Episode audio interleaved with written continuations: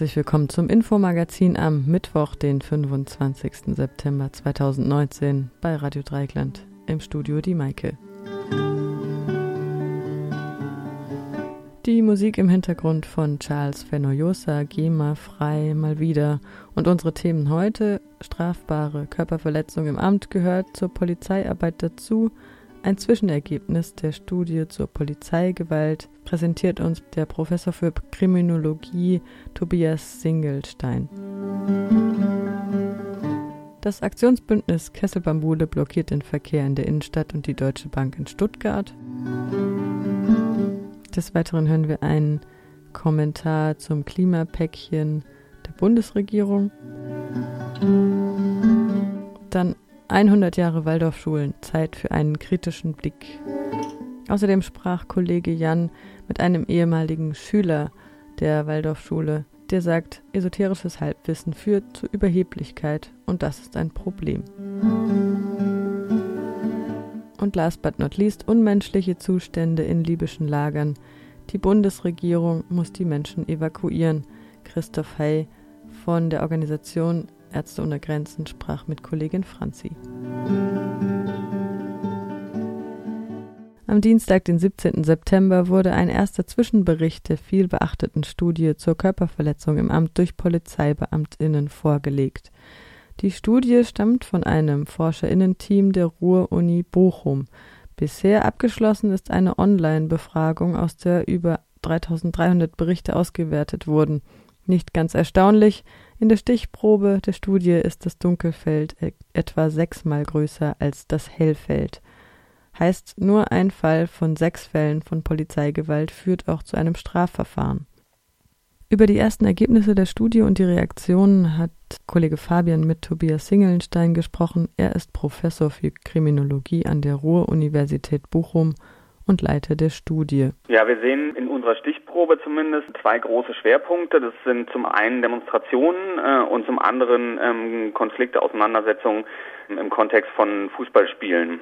Und dann gibt es eben noch eine dritte Teilgruppe, ähm, in der haben wir alle Einsätze außerhalb von solchen Großveranstaltungen zusammengefasst. Das ist dann ein sehr diverses Sample, wo sich alle möglichen Einsatzsituationen finden. Wenn Demonstrationen und äh, der Fußball dominieren, ist das da nicht ein sehr eingeschränkter Blick? Schließlich kommt es doch gerade in der letzten Zeit immer wieder zu Großeinsätzen der Polizei in geflüchteten Unterkünften äh, mit oftmals äußerst fragwürdigen polizeilichen Handeln und Polizeieinsätze gegen Menschen mit äh, psychischen Krankheiten finden dann scheinbar auch keine Beachtung, oder?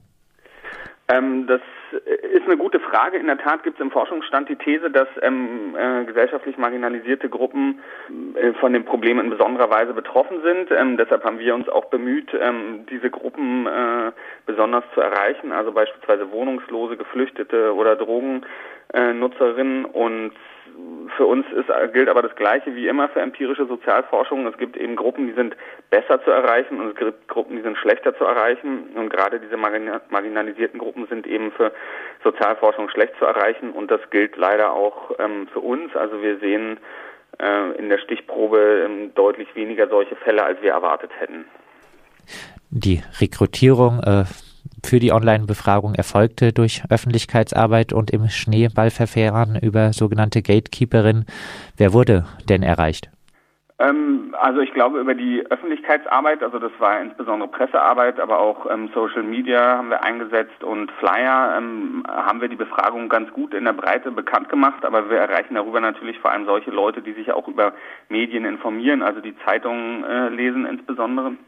Und ähm, ansonsten, was das Schneeballverfahren angeht, unsere äh, zweite Schiene, haben wir uns auch den Forschungsstand angeguckt ähm, und was es da für Thesen gibt, wo das Problem ähm, in besonderer Weise auftritt. Ähm, und das sind eben die marginalisierten Gruppen, ähm, von denen gerade schon die Rede war, aber eben äh, Fußballfans, ähm, politischer Aktivismus, ähm, und einige ähm, andere Felder. Und in denen haben wir uns angeguckt, was gibt's da eigentlich ähm, für Organisationen, insbesondere die Gatekeeper sein können. Und die haben wir dann im Vorfeld in zwei Wellen angesprochen, auch ziemlich großflächig, also wir haben mehr als 1500 ähm, Organisationen und Personen angesprochen und sie darum gebeten, ähm, auf die Studie hinzuweisen und die Befragung bekannt zu machen. Können Sie ein bisschen was dazu sagen, was äh, für Fälle von Polizeigewalt geschildert wurden durch äh, die Teilnehmerinnen der Online-Befragung? Ähm, wir sind jetzt ähm, bei der Auswertung noch nicht so ähm, ins Detail gegangen ähm, und haben uns insbesondere die Freitextfelder, die man auch qualitativ auswerten kann, noch nicht so ähm, genau äh, vorgenommen, aber man sieht schon ein, ein sehr breites Sample, ne? also ähm, sehr diverses Sample. Man, man sieht so das, was man von Versammlungen, von Demonstrationen ähm, erwartet hätte an Auseinandersetzungsbildern. Und ähm, bei Fußballspielen sieht es im Prinzip relativ ähnlich aus. Und in der dritten Teilgruppe, wo wir alle sonstigen Einsätze, die Einsätze außerhalb von Großveranstaltungen zusammengefasst haben, da sieht man wirklich ähm, praktisch ähm, alle Einsatzsituationen. Also da sieht man, dass es ähm, eigentlich überall vorkommen kann. Was für Folgen hatte die polizeiliche Gewaltanwendung für die Betroffenen, die sich an der Befragung beteiligt haben? Ähm, mehr als 70 Prozent der Befragten haben angegeben, dass sie körperliche Verletzungen ähm, davon getragen haben und äh, sogar 19 Prozent, das hat uns ähm, in der Höhe überrascht, ähm, haben angegeben, dass sie sogar schwere Verletzungen ähm, erlitten hätten, also ähm, schwere Kopfverletzungen, innere Verletzungen oder Knochenbrüche. Knochenbrüche beispielsweise wurden mit mehr als 6 Prozent ähm, angegeben. Aber es bleibt ja nicht nur äh, bei den physischen Verletzungen, sondern ähm, es gehen auch erhebliche psychische Belastungen äh, einher mit so einem Vorfall. Also wir haben auch das Belastungsempfinden, die Genesungsdauer und psychische Folgen abgefragt. Und da sieht man, ähm, dass so ein Vorfall für, für die Personen, die es erlebt haben, schon ein sehr einschneidendes Erlebnis ist. Wer die Polizei anzeigt, erhält sofort eine Gegenanzeige und bei Staatsanwaltschaft und Gericht hat die Polizei natürlich bessere Chancen. Der Chorgeist tut sein Übriges. Das weiß eigentlich jedes linke Kind. Hat Ihre Studie denn ergeben, dass dieses Wissen äh, seine Berechtigung hat oder führen Anzeigen gegen Polizistinnen doch zum Erfolg? Ja, ähm, also diese Frage haben wir uns in Fragebogen gar nicht so primär gewidmet, wie, wie die Verfahren dann ablaufen und was mit den Gegenanzeigen passiert. Wir haben aber natürlich die Häufigkeit der Anzeigen ähm, uns angeguckt und auch was dann ähm, mit den Verfahren in der Erledigung bei den Staatsanwaltschaften passiert. Da sehen wir zunächst mal, dass die Anzeigequote sehr gering ist. Ja, also dass äh, nur neun Prozent unserer Befragten haben angegeben, sie hätten eine Anzeige erstattet. Der absolute Großteil hat davon abgesehen. Und dafür gibt es eigentlich ein ganz dominierendes Motiv, nämlich dass die Befragten das Gefühl haben, sie hätten mit einer Anzeige gegen Polizeibeamte praktisch keine Chance.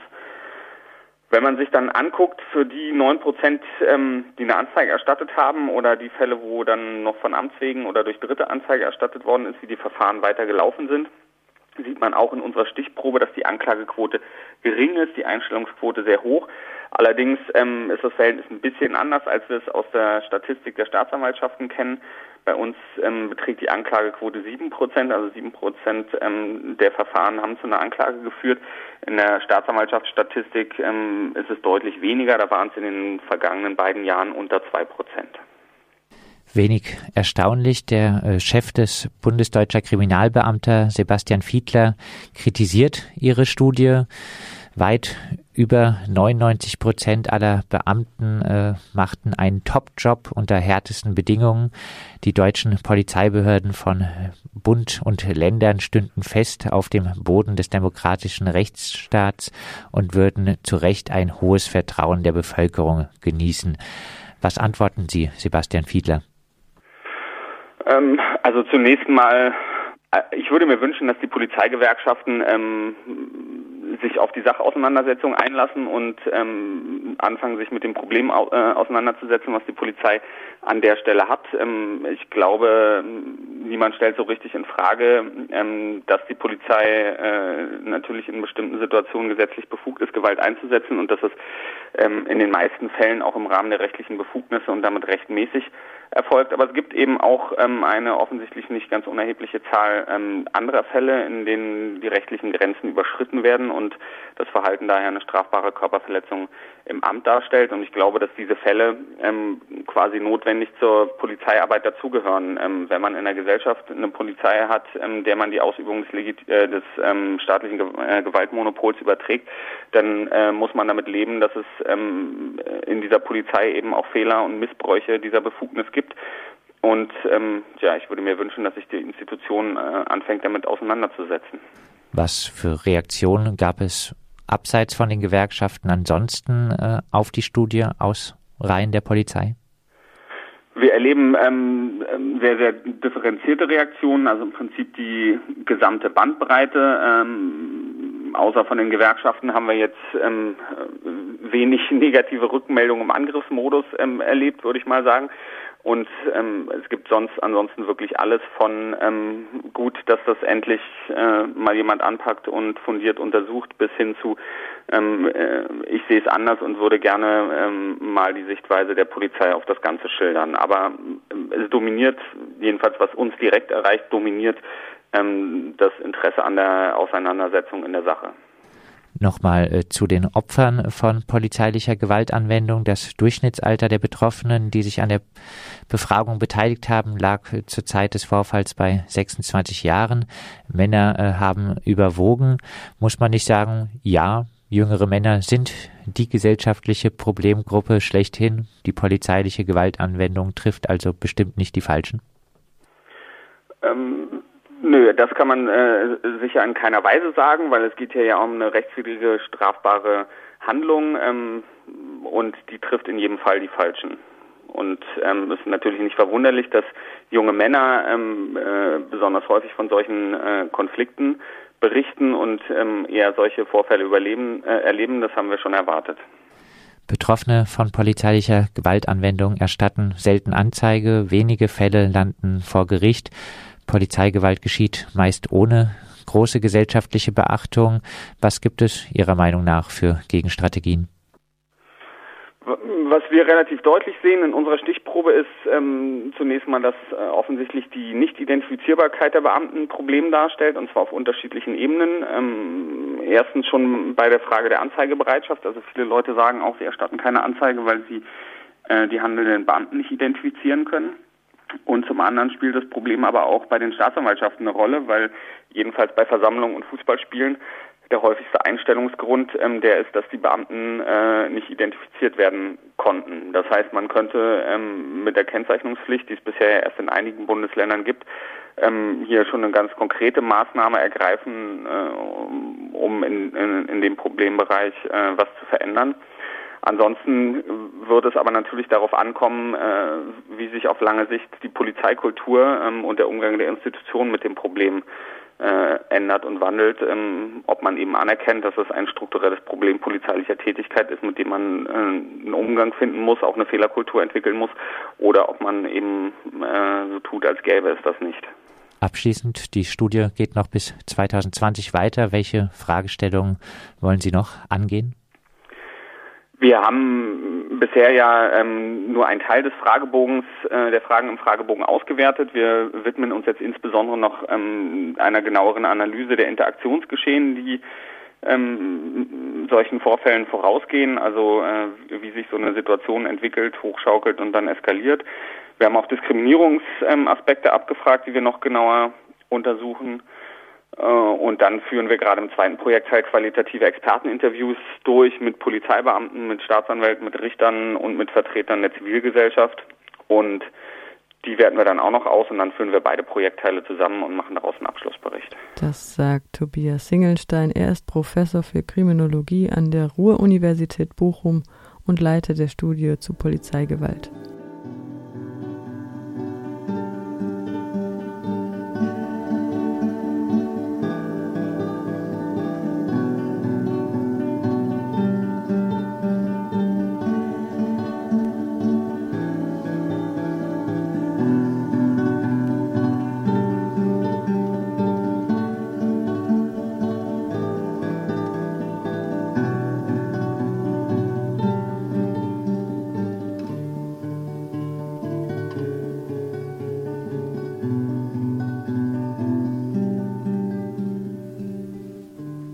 Kommen wieder, keine Frage, kündigt das Aktionsbündnis Kessel Bambule an und blickt zufrieden auf den Verlauf der Proteste des vergangenen Wochenendes. Stuttgarter Klimaaktivistinnen und Aktivisten blockierten für mehr als fünf Stunden die B14 und demonstrierten ihre Vorstellung eines autofreien Sonntags. ADL sprach mit der Pressesprecherin von Kessel Bambule, Paula Bär. Also es gab ein ganzes Aktionswochenende. Äh, am Freitag haben wir im Anschluss an die große Fridays for Future Demo in Stuttgart äh, verschiedene Punkte in Stuttgart blockiert. Einmal die Deutsche Bank als also beispielhaft als eine Profiteurin der aktuellen Klimapolitik ähm, und dann auch verschiedene Verkehrsknotenpunkte, um die Stadt lahmzulegen und zu zeigen, dass der Alltag ähm, nicht so weitergehen kann und dass wir die Notbremse ziehen müssen. Genau, und da ähm, waren ungefähr 500 hm, Leute mit dabei ähm, und haben für einige Stunden die Innenstadt schon ziemlich lahmgelegt. Äh, und dann am Samstag hatten wir, also wir hatten ein Protestcamp ähm, in der Innenstadt im, am Eckensee im Schlosspark, ähm, wo wir dann auch so verschiedene Workshops hatten. Ähm, und am Samstag ging es darum zu zeigen, was eigentlich alles schon möglich ist und dass es eigentlich schon Ideen gibt, äh, um eine andere, äh, ein anderes Zusammenleben ähm, zu gestalten. Und am Sonntag gab es dann nochmal spezifisch äh, Verkehrsblockaden, ähm, weil das der ähm, europaweite autofreie Sonntag war ähm, der für Stuttgart daraus bestand, dass sie eine Straße abgesperrt haben und darauf ganz stolz waren.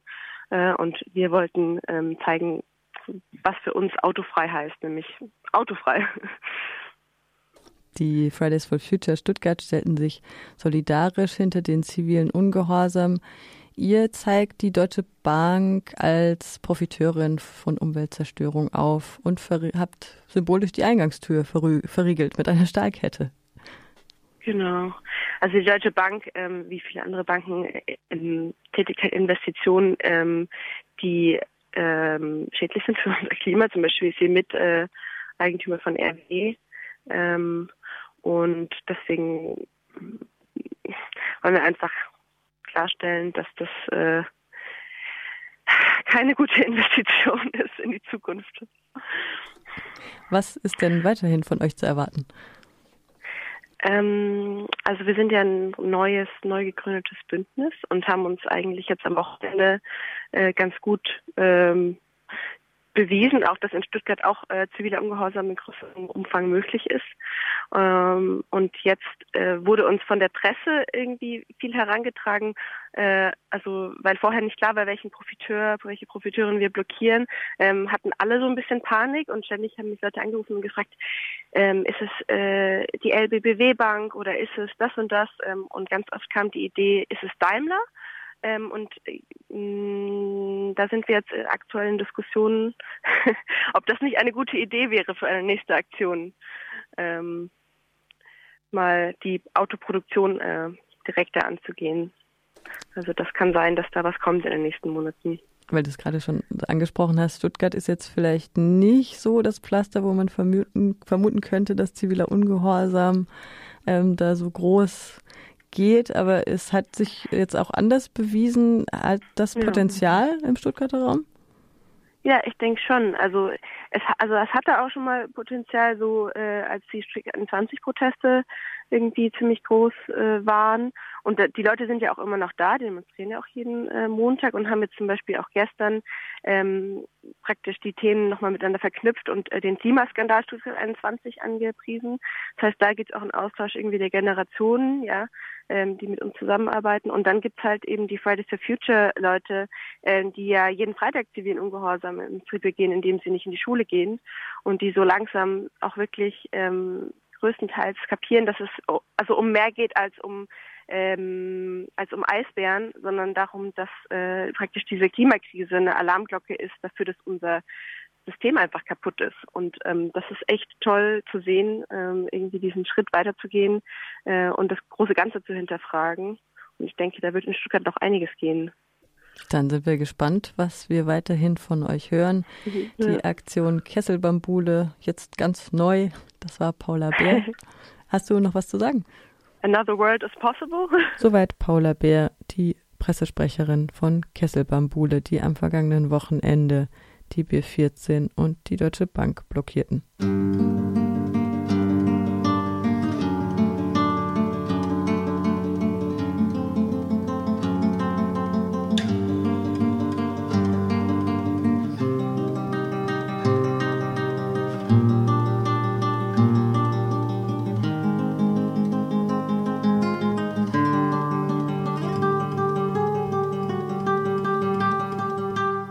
Dieser Tage feiern die Waldorfschulen, von denen es allein in Freiburg mittlerweile drei gibt, den 100. Jahrestag ihrer Gründung durch den einzigen unfehlbaren Pädagogen Rudolf Steiner. Aus diesem Anlass sprach Kollege Jan mit dem Autor des Buches Anthroposophie eine kurze Kritik, André Sebastiani. Sebastiani ist selbst Lehrer an einer Grundschule in Bremen und hat sich auch intensiv mit den Grundlagen der Waldorfpädagogik beschäftigt. Die Pädagogik wird in der Öffentlichkeit eher positiv wahrgenommen. Keine frühe Auslese, keine Noten, Betonung der musischen und künstlerischen Fächer, Warum dann die Kritik? Zum einen kann man den einen oder anderen Punkt, den Sie jetzt genannt haben, auch schon kritisch hinterfragen. Vor allen Dingen ähm, kritisiere ich aber, dass die Weltanschauung, die der Waldorfpädagogik zugrunde liegt, ähm, dass die halt fundamental zu kritisieren ist. Das ist die Anthroposophie, die äh, ja, Rudolf Steiner nannte sie auch Geheimwissenschaft. Das ist eine okkulte Lehre, ähm, die im Grunde genommen auf der Hellseherei ihres Gründers Rudolf Steiner ähm, beruht und ähm, da sind halt alle Methoden drin verankert. Also es gibt da okkulte Anschauungen, wie ein Kind sich entwickelt, wo es eigentlich herkommt. Es gibt den Glauben an Karma und Reinkarnation, ähm, ja und allerlei Wirres aus der Welt des Gründers, würde ich mal sagen, ähm, die in der Waldorfschule durchaus eine Rolle spielen, die aber ganz selten kommuniziert werden. Und das kritisiere ich eigentlich vor allem, dass man ähm, nicht sagt, was man tut. Und hat das Auswirkungen? Ich denke schon, dass das Auswirkungen hat. Also zum Beispiel ähm, gibt es die ja siebte Lehre. Also ich habe gerade schon gesagt, das Kind ähm, ist ja, kommt nicht aus dem Nichts nach anthroposophischer Anschauung, sondern ähm, äh, man reinkarniert und innerhalb der Reinkarnation ist es anders als in den fernöstlichen Religionen so, dass es da noch eine Weiterentwicklung gibt. Also Anthroposophen legen eine kosmische Evolutionsgeschichte darunter.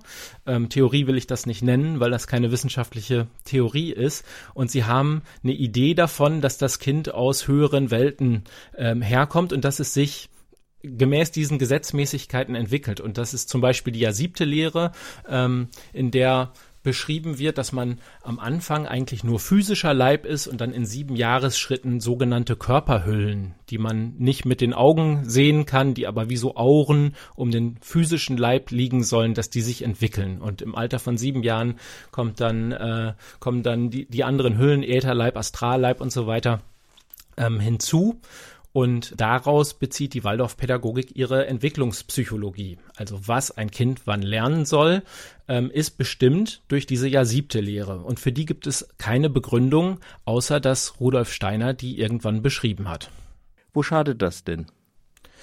Also wenn es zum Beispiel äh, an dieser ja siebte Lehre hängt, dass man verspätet äh, mit dem Schriftspracherwerb ähm, anfängt, denn man sagt erst im Alter von sieben ähm, wird die nächste Körperhülle geboren und erst dann ähm, sollte man lesen und schreiben lernen, dann würde ich sagen, schadet das einzelnen Kindern, weil einzelne Kinder auch schon früher soweit sind oder vielleicht schon lesen und schreiben können, wenn sie in die Schule kommen.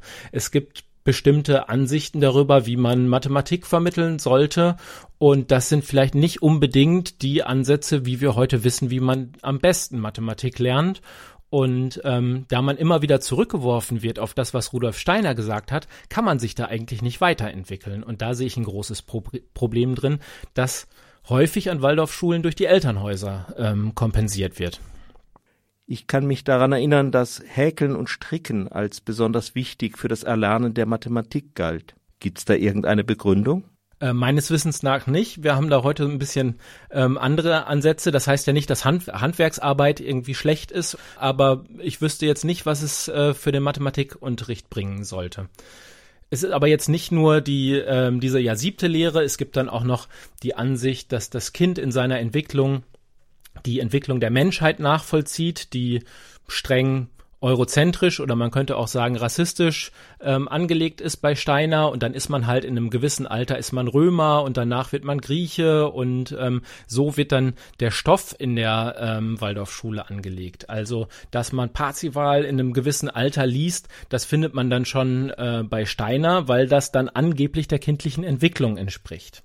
Ein weiterer Punkt wäre die, die Temperamentenlehre, nach der man ähm, die Charaktere der Kinder in, in so vier Grundtypen äh, einteilt, die auf die äh, Humoralpathologie von, von äh, Hippokrates zurückgeht, also die Vier-Säfte-Lehre, die genauso wenig begründet ist dann äh, steht in die Waldorfschulen meines Erachtens vor dem Widerspruch, dass sie einerseits behaupten, besonders auf das Kind einzugehen und besonders ganzheitlich zu sein, auf der anderen Seite aber so ganz grobe Kategorisierungen vornehmen. Also einmal nach dem Lebensalter des Kindes in sieben Jahresschritten sagen, äh, was man wann lernen kann und dann die Kinder in so vier Grundtypen einteilen, so dass man nach Lebensalter und nach Charaktergrundtyp wie äh, in einer, in einer Schublade dann eine bestimmte Behandlung für ein Kind vorfindet. Und das ist meines Erachtens genau das Gegenteil von dem, was man ganzheitlich nennen könnte, wobei man auch erstmal definieren müsste, was ganzheitlich eigentlich sein soll. Denn da sehe ich häufig so einen, so einen Kampfbegriff, den ich an Waldorfschulen aber häufig höre.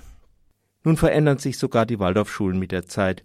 Es gibt zum Beispiel die Stuttgarter Erklärung, in der sich die Waldorfschulen von rassistischen Äußerungen in den Schriften Rudolf Steiners distanziert haben. Also es mag vielleicht einzelne Bestrebungen geben, die da, äh, die in dem Sinne äh, eines Reformprozesses zu deuten wären, aber insgesamt sehe ich den nicht. Auch wenn man die Stuttgarter Erklärung sich genau anschaut, dann distanziert man sich eigentlich nicht von Steiners Rassismus, sondern man sagt, dass bestimmte Stellen im Werk so verstanden werden könnten, was immer so ein bisschen impliziert, wenn man halt keine Ahnung von der Anthroposophie hat, dann, äh, dann kann man das als Rassismus auslegen, was es natürlich nicht ist. Und dann distanziert man sich aber gleichwohl von jeder Form des Rassismus. Ich finde allerdings, ich habe vorhin die Epochenlehre äh, die Kulturepochen so ein bisschen angesprochen, dass das Kind in seiner Entwicklung die Geschichte der Menschheit nachvollzieht. Also es ist letzten Endes eine Lehre, die davon ausgeht, dass es Rassen gibt, die sich irgendwie höher entwickeln. Und wie man aus so einer Weltanschauung überhaupt Antirassismus ableiten will, das ist mir völlig unklar. Also man nimmt Rassen als real existierend an, grenzt sich aber von Rassismus ab. Und das passt nicht zusammen. Und solange die Waldorfschulen nicht bereit sind, sich mit dem Rassismus ihres Gründers wirklich auseinanderzusetzen, ähm, ist das zum Scheitern verurteilt. Es gibt auch viele engagierte Lehrerinnen und Lehrer in den Waldorfschulen. Sind das alles Rudolf Steiner Fundamentalistinnen? die den Meister wortwörtlich nehmen? Also so eine gewisse kognitive Dissonanz braucht man da sicherlich, aber das kriegt man ganz gut hin. Es ist insgesamt ja so ein riesiges und widersprüchliches Werk.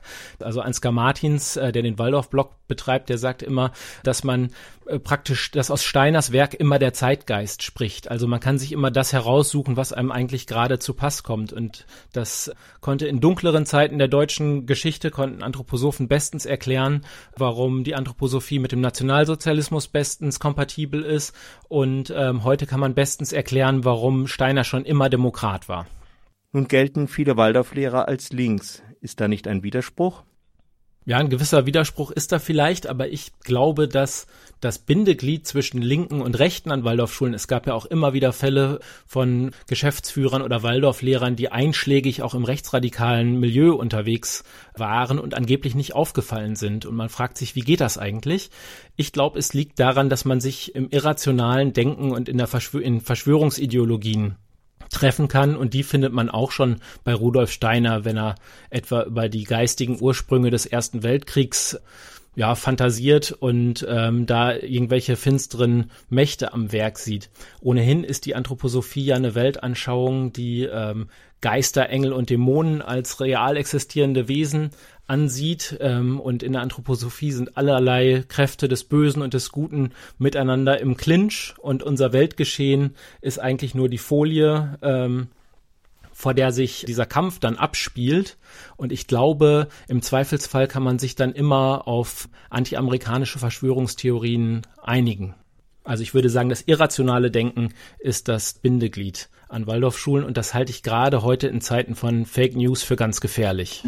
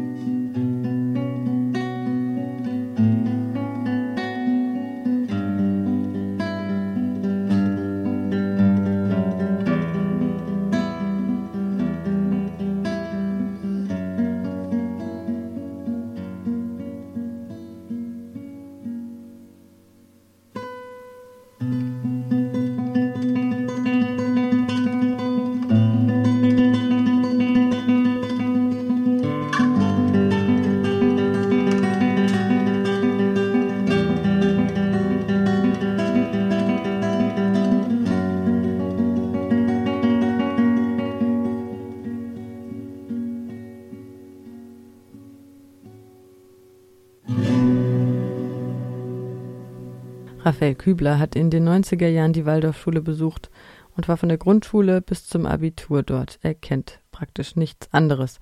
Aus der Distanz sieht er manche Dinge heute anders als während seiner Schulzeit in dieser Weltanschauungsschule. Er appelliert an Eltern, sich die jeweilige Waldorfschule genau anzusehen und dafür zu sorgen, dass die Kinder nicht nur im Waldorfkosmos leben. Zu den Problemen zählt Raphael Kübler auch das Fehlen eines Kontrollmechanismus im Falle von Gewalt gegen SchülerInnen. Gewalt hat auch er selbst an der Waldorfschule erfahren. Also wenn man das mal, ich habe natürlich jetzt auch, nachdem ich dort jetzt schon viele Jahre weg bin, macht man sich natürlich seine Gedanken dazu, sieht dann auch Dinge kritisch, die man, solange man noch auf der Schule war, natürlich nicht so gesehen hat. Also man mhm. kann das natürlich erst betrachten, wenn man außerhalb des Systems ist. Und ich bin der Ansicht, man kann die Waldorfschule nicht ohne die Anthroposophie und die Christengemeinschaft, das ist eine äh, christliche Freikirche, betrachten. Und damit ist die Waldorfschule auch eine Weltanschauungsschule. Und hinter allem steht Rudolf Steiner, 1925 gestorben, ein Mensch, dem übernatürliche Fähigkeiten zugesprochen werden. Mhm. Er soll hellsichtig gewesen sein, also ein Eingeweihter, ein Erleuchteter. Und er als Gründer der Waldorfpädagogik gilt somit als unfehlbar. Und da tauchen natürlich spätestens hier hm, Probleme auf. Also zumindest in den 90er Jahren tat sich meine Waldorfschule schwer damit, die pädagogischen Vorgaben von Rudolf Steiner in der Pädagogik zu reformieren, äh, kritisch zu sehen, mit einem heutigen Blick zu betrachten. Und somit hält man an einer 1920 entwickelten Pädagogik fest. Und niemand wagt es, weil er sicher, keiner fühlt sich ebenbürtig gegenüber Rudolf Steiner, wagt es, an Dingen zu rütteln, die in den 20er Jahren des letzten Jahrhunderts festgelegt wurden. Und das ist schon ein Dilemma. Mhm. Ja, und vielleicht ist es heute anders. Das kann ich nicht beurteilen. Und wie hat ja. sich das bei dir auf der Schule geäußert? Ja, also ich möchte vielleicht kurz noch darauf eingehen, dass der Anthroposophie die Reinkarnationslehre zugrunde liegt. Das heißt, dass wir Menschen im Grunde unsterbliche Seelen sind, die durch Wiedergeburt immer wieder ein Leben auf der Erde führen können. Meines Wissens ist das ein wichtiger Bestandteil in der Waldorflehrerausbildung. Mit dieser Sichtweise begegnen dann die Waldorflehrer ihren Schülern. Das muss nicht Schlechtes sein, das kann auch schön sein aber aufgrund esoterischen und ich nenne das mal Halbwissens oder Pseudowissens führt es zu einer Überheblichkeit und zu teils abstrusen Fehleinschätzungen und Kategorisierungen von Schülern und damit dann letztlich zu Ungerechtigkeiten gegenüber individueller Entwicklungsmöglichkeiten und berechtigter Lernbedürfnisse von Schülern. Also vermutlich ist ein hochbegabtes Kind auf der Waldorfschule nicht gut aufgehoben. Und das Ganze gipfelt dann darin, meiner Erfahrung nach, dass es in Waldorfkreisen und anthroposophischen Kreisen eine Überheblichkeit gegenüber den Menschen gibt, die nicht zur eigenen Glaubensgemeinschaft gehören. Und da sind wir dann bei sektenhaften Strukturen, indem man sich äh, für sich das alleinige Wahrheitsprivileg in Anspruch nimmt. Und das Ganze legitimiert man dann, also diese Haltung im Wissen oder besser gesagt Halbwissen um Rudolf Steiners Botschaften. Und ich sage das deswegen, weil unterschwellig nach meiner Erfahrung übernehmen die Kinder, die an so einer solchen Schule sind, diese elitäre, vielleicht auch überhebliche Haltung gegenüber den anderen, also denen, die nicht zur eigenen Gemeinschaft gehören. Und das ist ein Problem, denn das führt dann in der Berufsausbildung, im Studium äh, und im Berufsleben später zu Schwierigkeiten. Und diese Nuss musste ich knacken für mich, dass man wieder von diesem Elfenbeintürmchen runtersteigt und sich emanzipiert von diesem Waldorfkosmos. Ich kann wirklich den äh, Eltern nur raten, die äh, ein Kind auf eine Waldorfschule schicken wollen, dass sie ihre Kinder auch wirklich äh, in die Freizeitangebote am Wohnort für die normalen, nenne ich es jetzt mal, wirklich hinschicken, wie Sportverein, Pfadfinder, Feuerwehr, Kinderchor, was auch immer es so gibt, damit man als Kind lernt, mit Gleichaltrigen, die nicht zu den Waldorfkreisen gehören, vorbehaltlos umzugehen und sich dort zu integrieren. Kann ja nur aus meiner Erfahrung reden. Und ein anderer Aspekt ist noch, dass bezüglich des Schulabschlusses die Waldorfpädagogik, soweit ich das weiß, von Rudolf Steiner her so konzipiert wurde, dass nach zwölf Jahren mit der mittleren Reife ähm, abgeschlossen wird. Und man muss ja schauen, also nach zwölf und nicht nach zehn Jahren wie auf der staatlichen Schule. Und dann die, das Abitur und die Vorbereitung darauf wird dann irgendwie so drangehängt. Dass man viele Jahre keinen Schulnotendruck hatte, das ist natürlich toll und schön führt aber in der Vorbereitung auf einen staatlichen Schulabschluss dann zu enormem Lerndruck, da in fast allen Fächern dann nur der Prüfungstag zählt. Und weil es ja keine äh, Anmeldenoten aus der Vergangenheit gibt und das kann dann gut oder kann dann halt schlecht ausgehen. Ne? Und ich glaube, ich würde raten, ich würde es vielleicht mit meinen Kindern so machen, dass man, sofern das Abitur angestrebt wird, dass man in der Oberstufe dann aufs Gymnasium wechselt. Und die äh, von mir erwähnte Christengemeinschaft ist, wie gesagt, eine christliche Freikirche und in meiner Waldorfschule zumindest gab es im Untergeschoss so eine Art Tempelbereich, wo Räume, die ausschließlich für diese zeremoniellen Zwecke genutzt wurden, waren und dort fanden dann allerdings auf freiwilliger Basis Gottesdienste im Ritus der Christengemeinschaft für die Schüler statt. Und ob so etwas an eine Schule hierzulande gehört, kann man wirklich mal in Frage stellen. Und ich würde auf jeden Fall raten, dass man die Waldorfschule, auf die man sein Kind schicken möchte, dass man die wirklich auf Herz und Nieren überprüft und immer wieder hingeht zu Veranstaltungen, kritische Fragen stellt, sich unbequem zeigt. Dann wird man ja sehen, ob einem auf Augenhöhe begegnet wird oder nicht. Und dann zeigt sich, ob diese spezifische Schule eine Weiterentwicklung durchlebt hat, sich modernisiert hat, offen nach außen ist oder ob sie nach wie vor im Dogmatismus verharrt. Und genauso ist es sinnvoll, kritische Bücher zu lesen über Waldorfschulen, um einfach einen umfassenderen Blick zu kriegen. Und natürlich gibt es viele positive Dinge dort. Wichtig zu sagen ist, dass es ein riesen Spektrum an praktischen Fächern dort gibt. Also was, mit was ich mich alles beschäftigt habe, das ist toll mit, mit Gartenbau, Holzarbeiten, Töpfern, Schmieden, Korbflechten, Hausbau, Handarbeit, Steinmetz, Kartonage, Malunterricht, Theaterspielen, Sozialarbeiten, was weiß ich noch alles. Also natürlich haben die, die Schulen ihren Wert, aber sie müssen fähig sein und willens, um Dogmatismus den hinter sich zu lassen. Gibt es noch ein, so ein mehr persönliches Erlebnis, was äh, das so diese Sache ein bisschen klarer macht? Ja, also was eine unschöne Erfahrung war, das, das liegt aber, hängt damit zusammen äh, mit dem, was ich vorhin erwähnte, dass man so an einer Pädagogik sich festklammert, die schon wirklich alt ist und zur damaligen Zeit sicherlich auch Züchtigung legitim war an Schulen. Habe ich erlebt, dass Lehrer auch äh, Ohrfeigen verteilt haben. Also es ist kein Lehrer mit einem Rohrstock rumgelaufen, natürlich nicht. Mhm. Aber ich habe Ohrfeigen gekriegt, mir wurde ein Buch auf den Kopf gehauen, ein Lehrer hat mich mal am Ohr vom Platz weggerissen, durch den ganzen äh, Klassenzimmer geschleift und raus in den Flur geworfen, wo die ganze Klasse schockiert war über Jahre. Also so Sachen würde es natürlich an der staatlichen Schule nicht geben dürfen. Und an der Waldorfschule gibt es halt kein Kontrollgremium staatlicherseits. Und da kann es dann schon so, solche Auswüchse geben. Wie gesagt, das sind die Erfahrungen 90er Jahre. Wie es heute ist, weiß ich nicht. Und es ist einfach wichtig, da jede Waldorfschule ein bisschen für sich steht, so wie ich das verstehe, dass man sich die jeweils einzelne Schule genau anguckt. Wie sind die dort?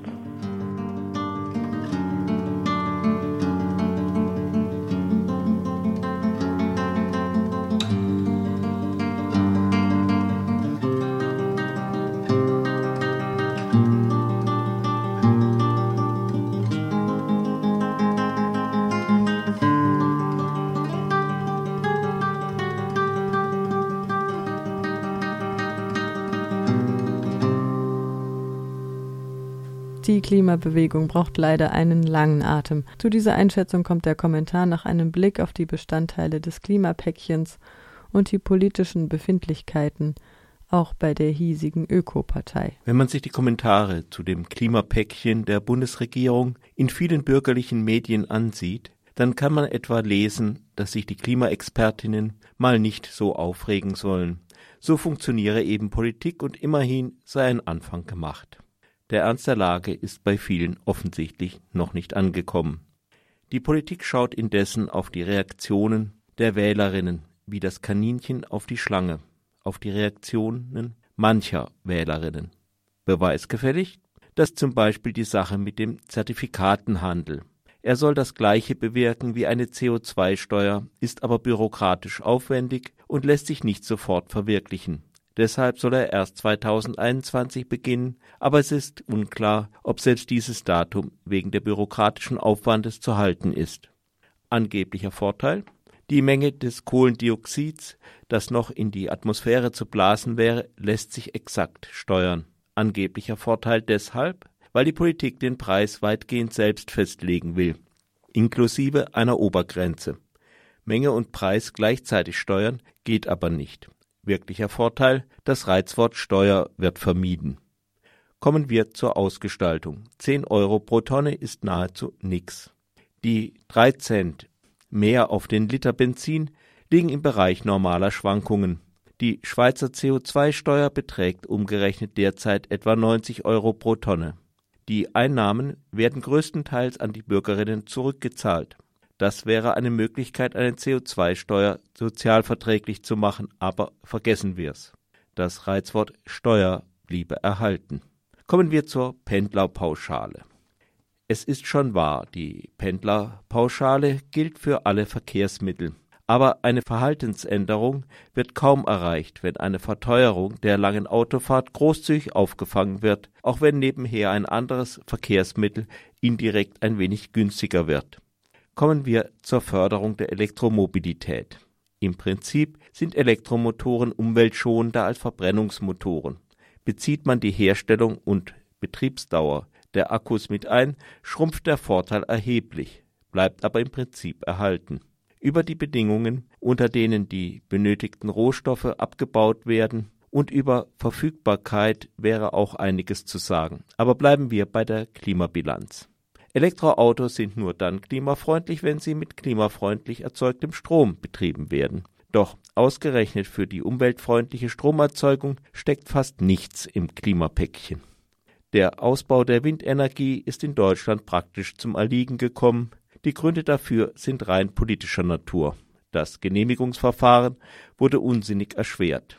Zugleich hat das flächengrößte Bundesland Bayern eine Regel eingeführt, nach der der Mindestabstand von Häusern das Zehnfache der Höhe des Windrades betragen soll. Moderne Windräder sind lässig 200 Meter hoch. Die Höhe ist gerade auf dem Land wichtig, weil die Windgeschwindigkeit am Boden zu gering ist. Das heißt, um ein Windrad dürfen ringsum im Abstand von zwei Kilometern keine Häuser stehen. Solche Flecken Erde gibt es in Deutschland nicht allzu viele. Die bayerische Regelung bleibt aber erhalten. Zusätzlich kämpfen vielerorts Bürgerinitiativen just gegen Windräder. Solche Wählerinnen wollen die Parteien nicht vor den Kopf stoßen. Dabei sollten bis Ende 2022 alle AKW vom Netz gehen. Das sind immerhin noch sieben AKWs. Gleichzeitig braucht der mit viel Geld subventionierte Ausbau der Elektromobilität mehr Strom. Das heißt, wenn die alternative Stromerzeugung nicht ausgebaut wird, werden dafür wohl Gaskraftwerke verstärkt ans Netz gehen oder es wird Atomstrom aus Frankreich oder Kohlestrom aus Polen zugekauft. Außerdem wird mit der Gießkanne noch Geld ausgegossen. Die Bahn kriegt was, die Forschung kriegt was, Pilotprojekte mit billigeren Nahverkehrstickets werden erprobt und so weiter. Immerhin gut, dass viele Bereiche mal abgeklopft werden. Dass diese Maßnahmen große Effekte bringen, ist aber sehr zweifelhaft. Soweit die Kritik an CDU, CSU und Umfallerpartei SPD. Aber wo sind eigentlich die Grünen? In der Diskussion vor dem Paket waren sie nicht wahrnehmbar. Einen Tag danach scheinen sie dann aufgewacht zu sein. Ihre Kritik ist schlecht, vorbereitet und unkoordiniert, als ginge es nicht um ihr Kernanliegen. Das Ganze wirkt so, als hätten die Grünen die Sache über Kanzlerträumen verschlafen. Oder ob da auch etwas Wählerangst in grünen Knochen modert? Indessen hat ein Teil der Klimabewegung einen Feind ausgemacht, der sehr bequem, weil sehr abstrakt ist, die schwarze Null. Mal abgesehen davon, dass die schwarze Null dafür sorgt, dass Deutschland im internationalen Vergleich sehr geringe bis gar keine Zinsen zahlt, also Geld spart, das vernünftig ausgegeben werden könnte, ist Geld beim Klimaschutz nur ein Scheinproblem. Die 52 Milliarden Euro, die über die nächsten Jahre ausgegeben werden sollen, erwecken nur den Anschein, es würde wirklich etwas getan, wo auf jeden Fall zu wenig getan wird. Im Grunde sollte man die schwarze Null durch ein schwarzes Plus ersetzen. damit Politikerinnen nicht die Möglichkeit haben, sich mit großen Summen vom Verdacht des Nichtstuns freizukaufen. Die Klimabewegung braucht noch einen langen Atem. Aber wenn das Versagen der Klimapolitik auch schlimm ist, noch schlimmer wäre es, deshalb in Fatalismus zu verfallen. Auch wenn demnächst das letzte Korallenriff abstirbt, ist dieser Planet noch immer der einzige, den wir haben, und um den zu kämpfen es sich also lohnt. Nachttanzdemo am 25. Oktober 2019 in Freiburg. Ausbau der Polizeigesetze. Abschottung der Festung Europa. Videoüberwachung. Kommunale Ordnungsdienst. Subjektives Sicherheitsempfinden. Sicherheit, Sicherheit, Sicherheit. AfD, NSU, Todeslisten, rassistische Übergriffe, Racial Profiling. Lasst uns antanzen gegen Überwachungsstaat und den braunen Mob. Raven gegen Rechtsruck und Repression. Nachttanzdemo 25. Oktober 2019 in Freiburg um 18 Uhr am Stöhninger Kirchplatz. Für eine lebenswerte Stadt für alle. Für eine bunte und solidarische Welt. Christoph Hay war für die Organisation Ärzte ohne Grenzen mehrere Monate als Projektleiter der Hilfsorganisation im Internierungslager für Migrantinnen und Flüchtlinge in Sintan, etwa zweieinhalb Autostunden südlich der Hauptstadt von Libyen, tätig. Die dort vorherrschenden Zustände bezeichnet er als absolut unmenschlich. Er fordert von der Bundesregierung eine Evakuierung der Menschen, die ohne Perspektive unter menschenunwürdigen Bedingungen in den Lagern leben müssen – in dem Lager leben 600 Menschen, es ist aber jedoch nicht annähernd für eine so große Zahl ausgerichtet. Es sind bereits mehr als 20 Menschen, vermutlich überwiegend durch Tuberkulose, in den Lagern umgekommen. Im Interview mit Franzi berichtet er über die Situation, die er in den Lagern vorgefunden hat. Natürlich ist es so, dass man heute Internierung in Libyen als illegal bezeichnen muss. Äh, Menschen, die auf der Flucht sind, Migranten und Flüchtlinge, die sich in Libyen aufhalten, die auch wieder zurückgebracht werden von der libyschen Küstenwache, landen in diesen Internierungslagern ohne Rechtsgrundlage. Ja, es gibt also keine Rechtsgrund, äh, Rechtsverfahren für diese Menschen ähm, und so sprechen wir von willkürlicher Internierung. Okay. Ähm, ja, was für Menschen leben denn dort? Wo kommen diese Menschen her? Also ich selbst war in einem Internierungslager, das äh, müssen Sie sich vorstellen, ist ungefähr drei Autostunden südlich von Tripoli und äh, die Menschen, die in diesem Internierungslager interniert waren, sind äh, mehrheitlich aus Somalia und Eritrea, wo sie teilweise auch ähm, Waffen tragen mussten, wo sie zu Kindersoldaten ähm, gemacht worden sind und haben dort jahrelange Fluchtwege hinter sich und sind äh, teilweise auch schon, haben versucht, äh, das Mittelmeer zu überqueren und sind nun in dem Internierungslager dort festgesetzt. Mhm. Und können Sie uns beschreiben, wie die Menschen in den Lagern leben? Dazu muss man zunächst sagen, dass diese Lager natürlich für Internierung in der Regel gar nicht ausgerichtet sind. Ja, auch das Lager, wo ich tätig war, selbst auch nicht. Es war also ein ehemaliges Pfadfinderlager. Und so ähm, sind dort die Zustände natürlich sehr, sehr erbärmlich. Äh, die Zustände sind derart, dass äh, die hygienischen Bedingungen äh, katastrophal sind.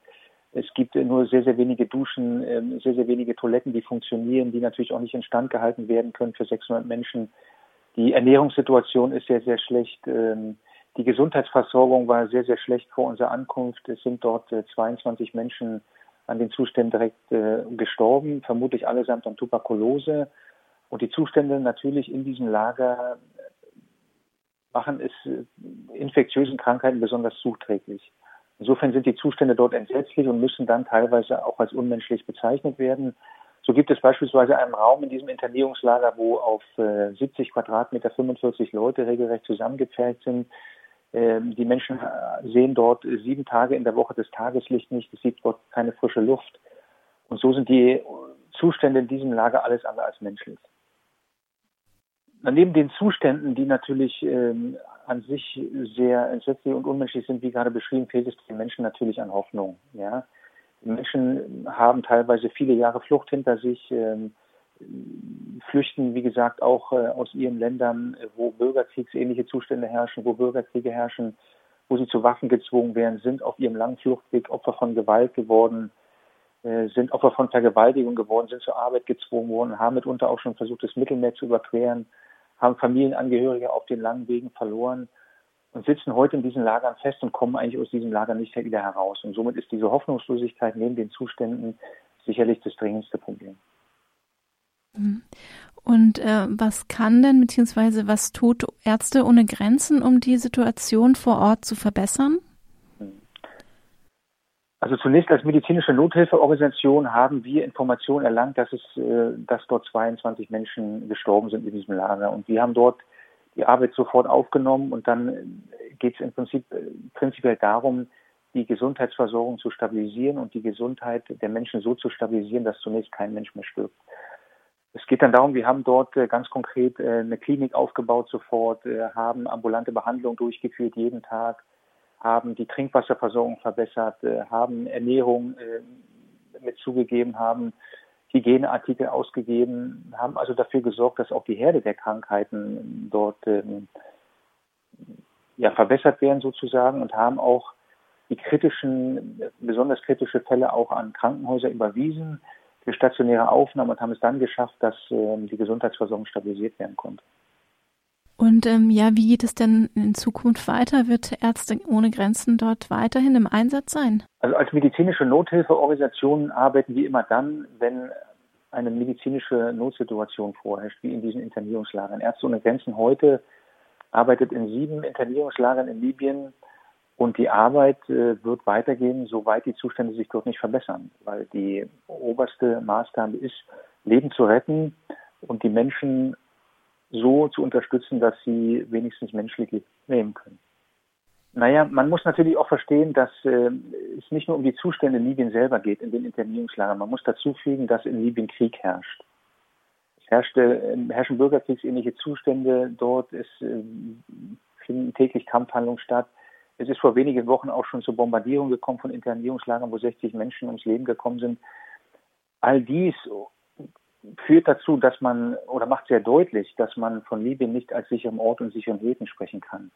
Es muss also möglich sein, äh, dass die Bundesregierung mit ihren europäischen Partnern sich dafür stark macht, dass äh, die Leute, die in Seenot geraten sind, äh, sichere Häfen ansteuern können und dort an Land gehen können.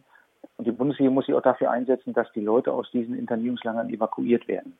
Ja, das ist die vordringlichste Aufgabe, weil in Libyen die Situation wie beschrieben ist und man dort keinesfalls von sicheren Zuständen sprechen kann. Soweit Christoph Hey.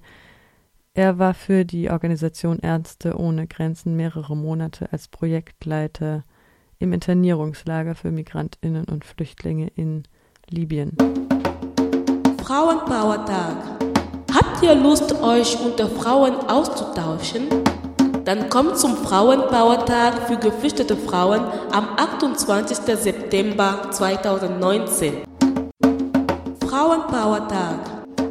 Gemeinsam Kaffee trinken, austauschen, kennenlernen. Das ist in Münstertal, Belschenhalle, Münstertal, ABT Kolumban Weg 4 von 10 bis 15 Uhr. Es gibt auch Kinderbetreuung. Übersetzung gibt es auch in Farsi, Englisch, Arabisch, Somali und Tigrinya. Frauenpower-Tag. Wir freuen uns auf euch. Having coffee together. Talking. Get to know each other. Prendre ensemble un café. Parler. Apprendre à se connaître.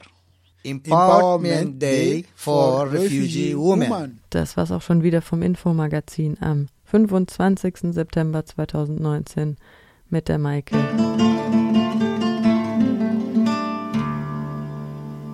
Und das könnt ihr natürlich wie immer nachhören auf unserer Website www.rdl.de.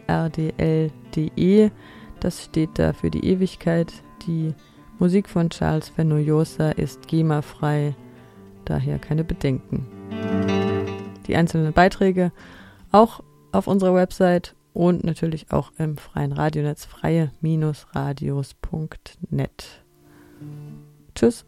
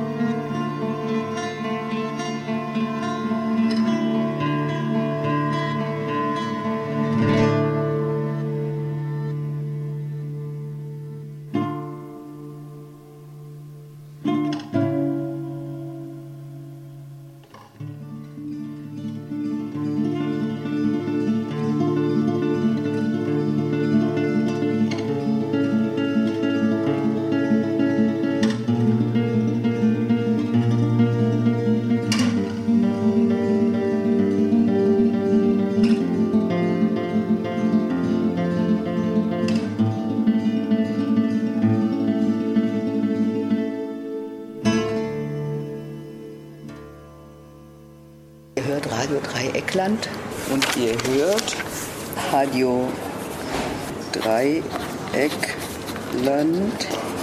Äh, hallo? Ähm, 102,3 Megahertz. Das muss ich mir aufschreiben. Entschuldigung. Das, das Beste kann ich mir auf jeden Fall merken. Hallo, ich bin Corinna Harfuch und ihr hört Radio Dreieckland auf der 102,3 Megahertz.